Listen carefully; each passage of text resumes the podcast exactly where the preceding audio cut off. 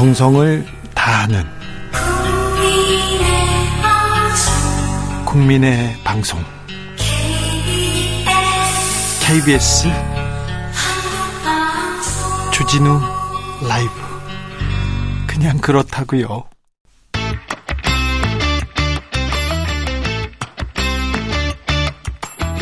최고와 최고가 만났다. 자존심 강한 두 최고위원들의 대결. 최고의 정치. 정미경 전 국민의힘 최고위원 어서 오세요. 네, 안녕하세요.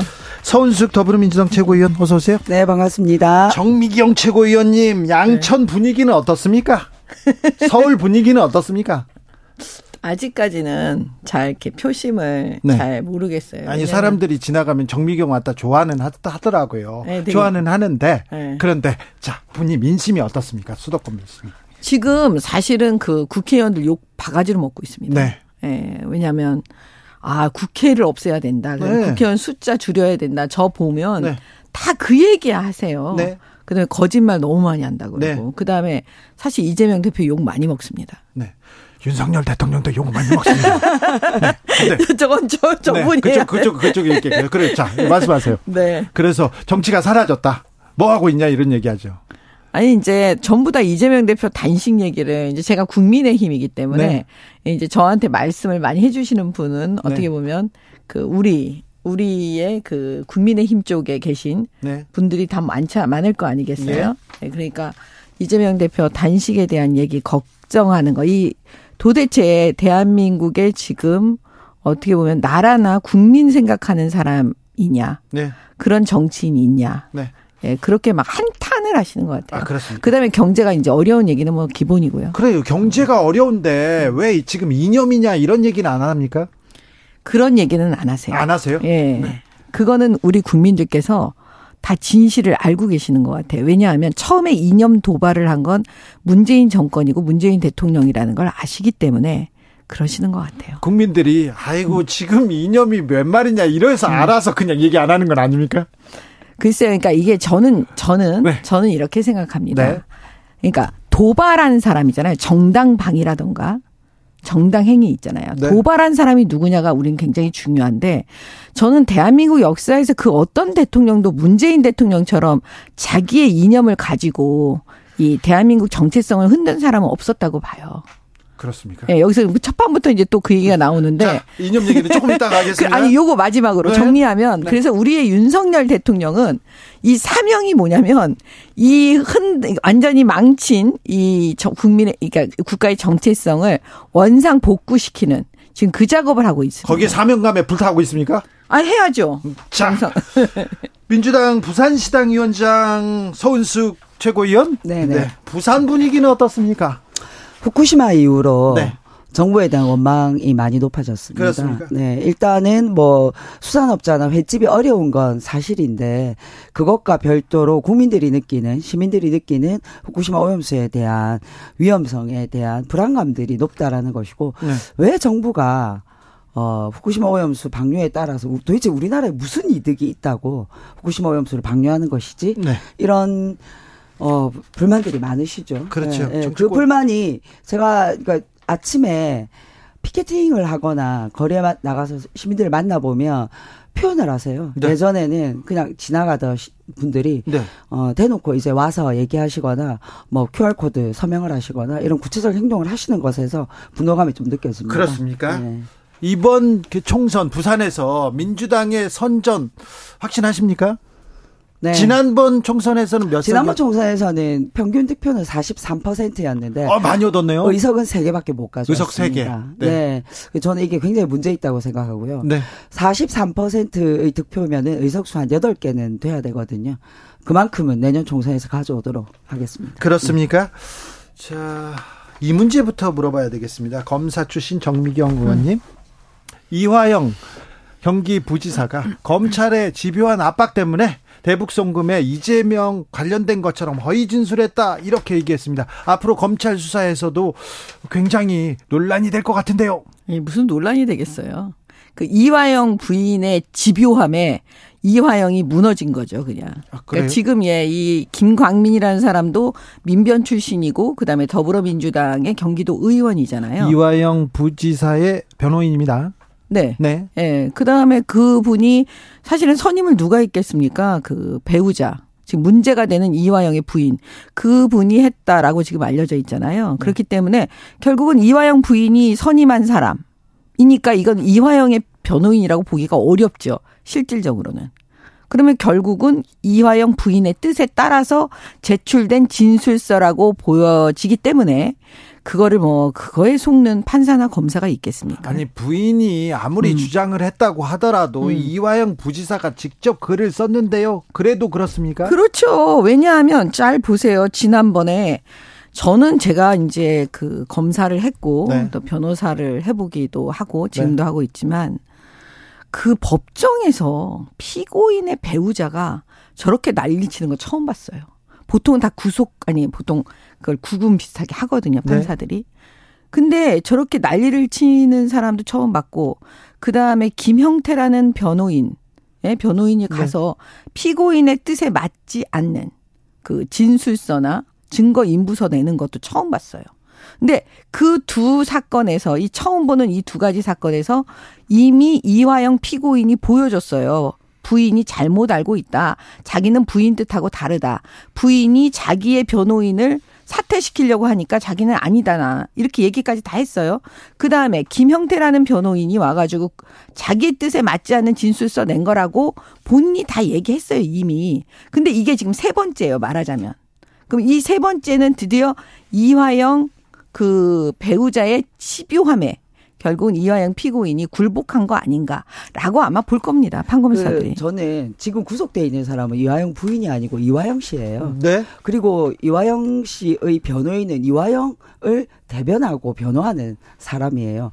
근데 방금 이제 말씀하신 것처럼 그 과정에서 변화가 있었던 거는 이화영 씨가 말씀하신 것처럼 검찰의 집요한 그 압박과 이런 것들이 있었기 때문에 엄청난 이 굴곡과 부침이 있었다고 생각을 해요. 결국 진실은 법정에서 저는 밝혀질 거라고 생각하고요.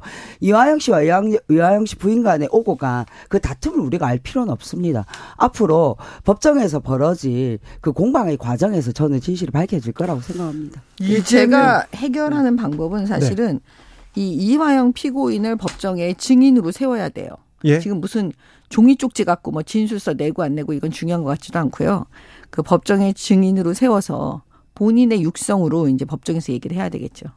그러면 그걸 보고 또 이제 위증인지 아닌지를 또 검찰은 여러 가지 증거 자료를 갖고 있기 때문에 그걸로 판단할 겁니다. 왜냐하면 그 검찰에서 이화영이 진술한 이재명이 방북 사실을 알았고 보고했다라는 그 내용에 그거는 아마 영상으로 다 촬영이 됐을 거예요. 그런 정도의 중요한 사건이면 네, 다다 보통 나왔겠죠. 네. 영상에서 다 촬영이 됐기 때문에 그 영상을 법정에서 틀면 다 알아요.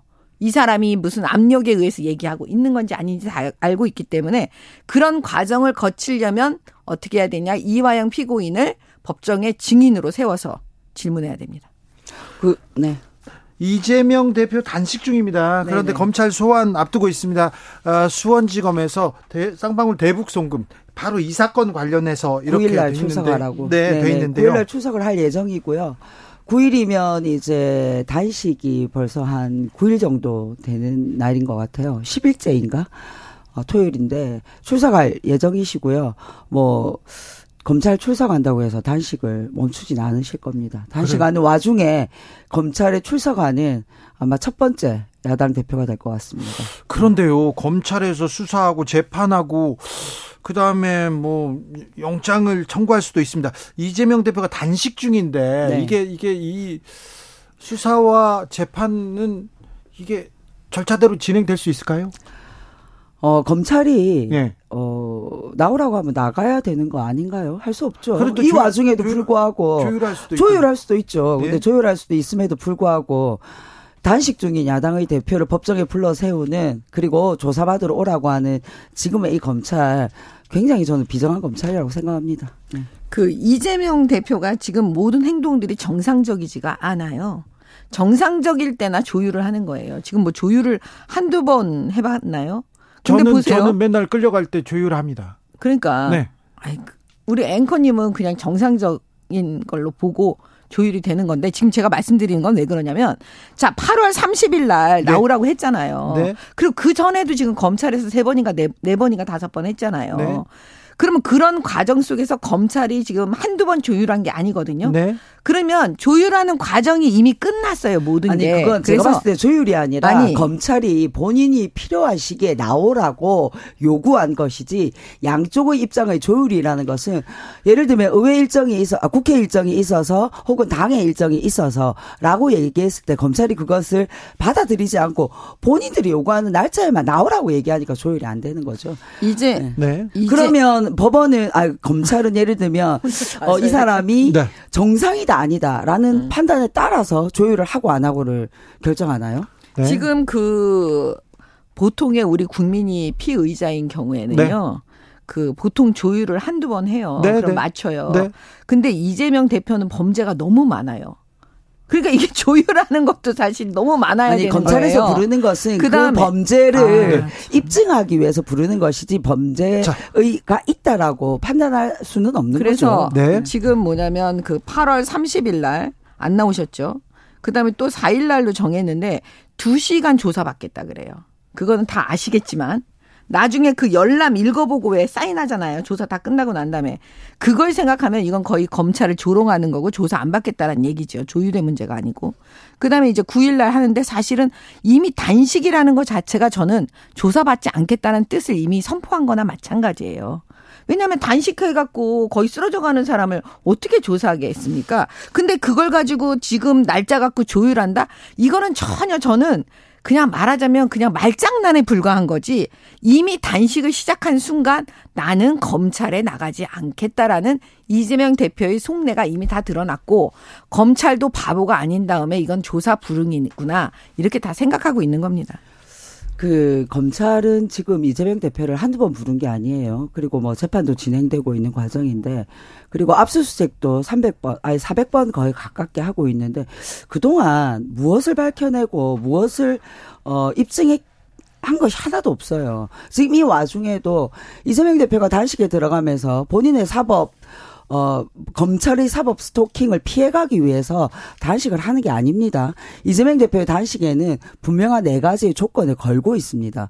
어, 그런 와중에 검찰이 일정 조율을 제대로 하지 않고 나오라고 하는 건뭐 아주 일방적인 것이죠. 그리고 4일날 2시간만 나가겠다고 한 것은 2시간의 조사를 끝내겠다는 것이 아니라 검찰이 굳이 4일날 오라 하니 4일 날은 2시간 정도밖에 받을 수 없지만 본회의가 있으니 그 이후에 더 조사를 받겠다라고 얘기한 겁니다. 서울 그래서 조사한 나라의 네. 날짜에 네. 나가겠다는 것이죠. 서은숙 최고위원님, 네. 네. 음, 이재명 대표가 단식에 들어가고 나서 네. 단식하는데 영장이 들어오면 어떻게 이렇게 우리가 도장을 찍어주냐. 그래서 어, 이거는 좀 부결시켜야 된다 그런 분위기도 좀 있습니까 당내? 이재명 대표 어, 단식 음. 이후에 민주당이 네. 좀 똘똘 뭉치는 분위기는 맞지요?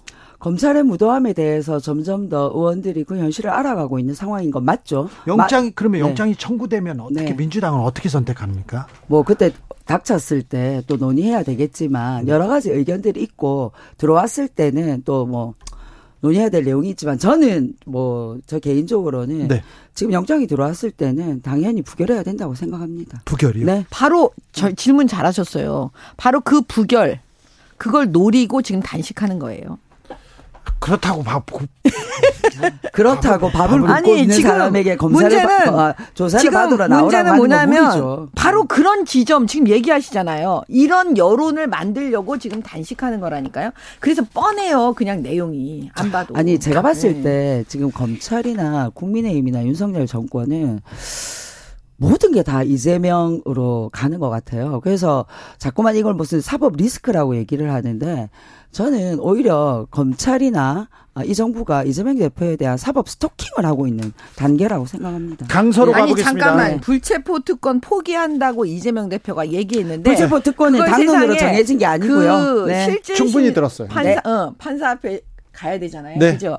그거 안 하려고 단식하는 거 이거 맞아요? 자, 충분히 들었어요. 이거 안 맞잖아요. 자, 강서로 가볼게요. 자, 목동에서 강서로 가야 됩니다, 이제. 네. 강서로 갑니다. 김태우 전 강서구청장을 국민의힘에서는 공천할 것 같습니다. 어떻게 보십니까?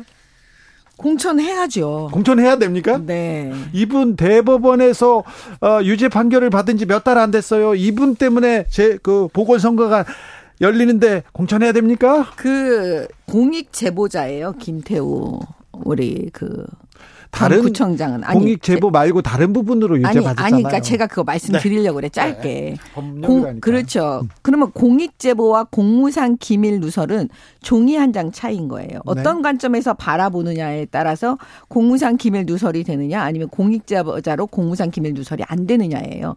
근데 이 대법원 판결은 되게 잘못된 게 왜 그러냐면 공익 제보면 제보여야 되는데 네. 그걸 갖다 동기를 또 갈라치기. 동기. 아니, 그래도- 순수한 동기냐 아니냐. 예를 들어서 누설 동기에 뭐 의심스럽다 어쩌다. 그게 똑같은 게 뭐냐면 지금 김명수 대법 원장 체제하에서요. 저는 이런 판결 처음 봤고요. 그런데요. 아니, 그다음에 잠깐만요. 잠깐만 또 하나 있어요. 자 보수의 보수의 심장 같은 분인데 정미경. 음. 그런데 대법원 판결인데 대법원 판결은 존중해야죠. 아니 이렇게 아니 그러니까 제, 저도 답답해서 그래. 그러니까. 나 답답한 게 뭐냐면요. 네.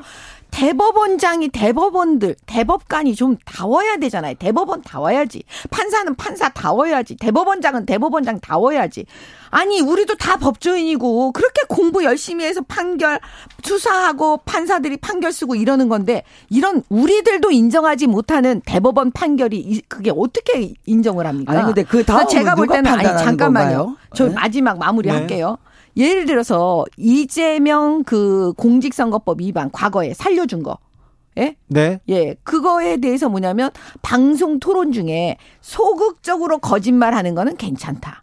대대체 이런 대법원 판결이 어디 대법원 있습니까? 전원 합의체에서 지금 판결 그러니까 나왔습니다. 예, 그때 그래서 무슨 말이냐면 권순일 전 대법관의 그 김만배하고 커넥션을 얘기할 수밖에 없는 게요. 아니 대법 판결에 대해서. 그렇게 판단을 내리면 네. 대법의 판단이 필요가 없는 거죠. 어쨌든 모든 일반 국민들은 대법원의 판단은 받아들일 수밖에 없습니다. 근데 더 문제는 이 대법의 판단에 대해서 대통령이 사면을 줬어요. 그것도 3개월 만에. 그건 이미 대통령이 면죄부를 준 거죠. 대한민국 상권분리 국가 아닌가요? 이렇게 된 상황에서 다시 이 사람이 대통령의 면죄부를 받고 강서구청장에 나온다. 이것은 뭐 정권 심판이다, 중간 선거다. 이 모든 걸 떠나서 네. 강서구민들의 입장으로 봤을 때는 말이 안 되는 이야기죠. 말이 안 되는데 네, 민주당한테는 thank you 아닙니까? 아, 네, 뭐 민주당에겐 thank you일 수 있으나 이 상황 자체가 저는 굉장히 코미디 같은 아, 상황이라고 그래요? 생각합니다. 네. 김명수 대법원장이 잘못한 거를 그걸 갖다가 그 원상 복구 시킬 수 있는 유일한 방법은 대통령이 갖고 있는 특별 사면밖에 없어요. 특별 그- 사면했잖아요. 예. 그래서 지금 윤석열 대통령은 그 카드를 쓸 수밖에 없었다 저는 보고요. 앞으로 이런 문제로 그 공익 제보의 그 동기를 갈라치기 해서 이럴 경우에는 공익 제보고 이럴 경우에는 아니다라고 할 것 같으면 공익 제보자 제도를 없애버려야 돼요. 아니 자, 공익 예. 제보자가 지은 죄는 모든 죄는 다 면제가 되나요? 자, 잠깐만요. 그러니까 아예 없애버려야 된다니까요.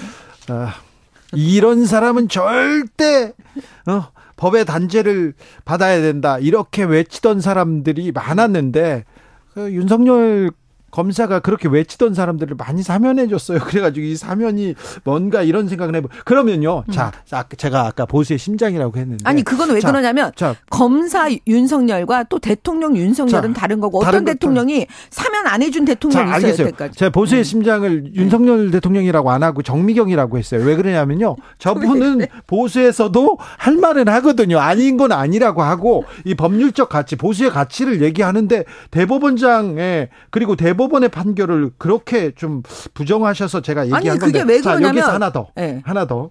이균영 대법원장 후보자 있지 않습니까? 네. 이분은 자, 보수주의자 정미경이 볼때 네. 어떻습니까? 어, 저 부동산 예, 투자 뭐 투기 의혹 너무 많던데요. 그리고 또 법도 잘 몰랐다고 막 얘기하던데요. 그리고 또 여성 폭력 특 별히 많이 감형해 줬다 이런 얘기 나오던데요. 그건 어떻게 보세요? 김명수보다 나음은 다 오케이입니다 우리는. 또 예? 여기서 또- 김명수 완전히 우리는 제발 판사들은 쇼하지 말았으면 좋겠어요. 자, 저는 그러면- 예. 국민들이 그런 걸 제일 예? 지겨워하는 것 같아요. 누구는 아, 되고 누구는 안 된다. 힘들어요. 나의 프리즘에 맞춰서 이 사람은 맞고 저 사람은 틀렸다. 네. 자, 하나만 그래서 더. 대법원 네. 판결이 잘못됐다라고 얘기하는 건 잘못된 거죠. 사법농단 양승태 전 대법원장보다는 훌륭하시잖아요. 아니? 지금 우리 바로 직전에 지금 현재 대법원장하고 비교를 해야지 왜 또 그렇게 그 가세요? 전까지요? 자 알겠어요. 김명수 대법원장 처음에 청사 들어올 때 어떻게 했는지 아시죠? 예? 버스 타고 무슨 네, 전철 걸어오셨어요. 타고 걸어오고 했잖아요. 그런 쇼한 사람이 맨날 거짓말하고. 네. 그래서 우리는 앞으로 이 김명수 대법원장보다 나으면 오케이입니다. 자, 그래요? 아, 네. 명쾌하네요. 네. 이렇게. 근데 지역에서 이렇게 보면 먹고 네. 살기 힘들다. 그리고 코로나 때보다 더 어렵다. 이런 얘기 하잖아요. 세금 계속 돌아온다. 그잖아요. 제가 목욕탕에 가니까 목욕탕도 가세요? 뭐, 전 목욕탕 자주 가요. 그래요? 목욕탕에 가면 네. 그 때 밀어 주시는 분들, 예, 이런 네. 분들 뭐 얘기도 다 들을 수 있잖아요. 네. 생생하게. 근데 어렵다고 많이 그러세요. 그래서 그렇죠. 이제 그런 얘기 들을 때마다 막 가슴이 찢어지려고 그래요, 제가. 자, 근데 가슴 찢어지는데 저기에서는 홍범도 장군 동상 음. 얘기하고 있고 최상병 문제 해결 못 하고 있고 이런 부분은 음. 아니 그래서 제가 말씀드리는 게 뭐냐면 네.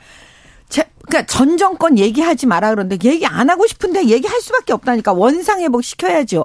나라가 망가졌으면 망가진 거는 회복을 시키고 또 경제는 경제 발전을 해야 되는데 문재인 대통령이 해도 해도 너무한 거였지 과거에 아니, 세상에 무슨 빚도 시키는데 그렇게 많이 지고 아니 원상 회복을 시키려면 경제의 기본을- 살려야죠. 경제의 기본을 망가뜨린 분이에요. 사법 시스템을 망가뜨리신 분, 그래서 부인이에요. 그래서 응? 그렇다라면 우리의 전 정부 정- 탓하는 것도 이제 너무 지겹고 어쨌든 지금 정권을 잡고 있는 건 윤석열 정부예요. 그리고 어쨌든 구체적인 대책을 내놔야 하는 것도 윤석열 정부예요. 근데 음. 대통령 입에서 나오는 이야기가 서민의 아픔을 보듬어 주는 이야기가 아니라 끊임없이 이념 논쟁, 친일, 공산주의, 전체주의 이런 얘기들만 나오니 국민들이 의아한 거죠. 아니요. 다 좋아요. 그래 뭐 전 정권 탓 이라고 합시다. 전 정권 탓이라고 하면 전 정권을 넘어서는 구체적인 경제를 살릴 수 있는 얘기들이 나와야 하는 거 아닌가요? 전 정권 탓이라고 하는 건 프레임이에요. 민주당이 맨날 전 정권 탓이라고 얘기하잖아. 우리는 원상복구를 시킨다니까. 아니 저 나라를 대, 통령이나 장관들이 나라를 전 정권 탓이라고 얘기하세요. 정상적으로 나라를 정상적으로 만들어야 되기 때문에 망가진 나라를 지금 회복시키는데 왜 그게 우리가 무슨 전 정권 얘기 전 정권이 망가뜨린 거 우리가 해주면 사실 민주당은 우리한테 고맙다 그래야지 윤석열 대통령한테 고맙다 그래야 돼요 이런 부분은 아니 사실은. 전 정권 코멘트는 민주당이 하는 게 아니라 대통령과 국민의힘 그리고 장관들이 지금 하고 있는 이야기입니다. 아니, 그러니까 네, 네. 원상복구를 시키니까 왜 원상복구를 아, 시키냐 그러니까 그러면 원상복구를 시켜야 문재인 된다가 아니라 고마웠어요. 얘기를 안 고맙다는 얘기는 제가 거예요. 할게요. 두 분 오늘 고마웠어요. 네, 원상복구 시킬 구체적인 방안이 필요합니다. 네. 지금은. 갈 네. 때는 좀 손잡고 가세요. 정미경 최고위원님. 네. 아, 지역 구민들한테 그렇게 잘하면서. 네. 자, 서은숙 네. 최고위원님.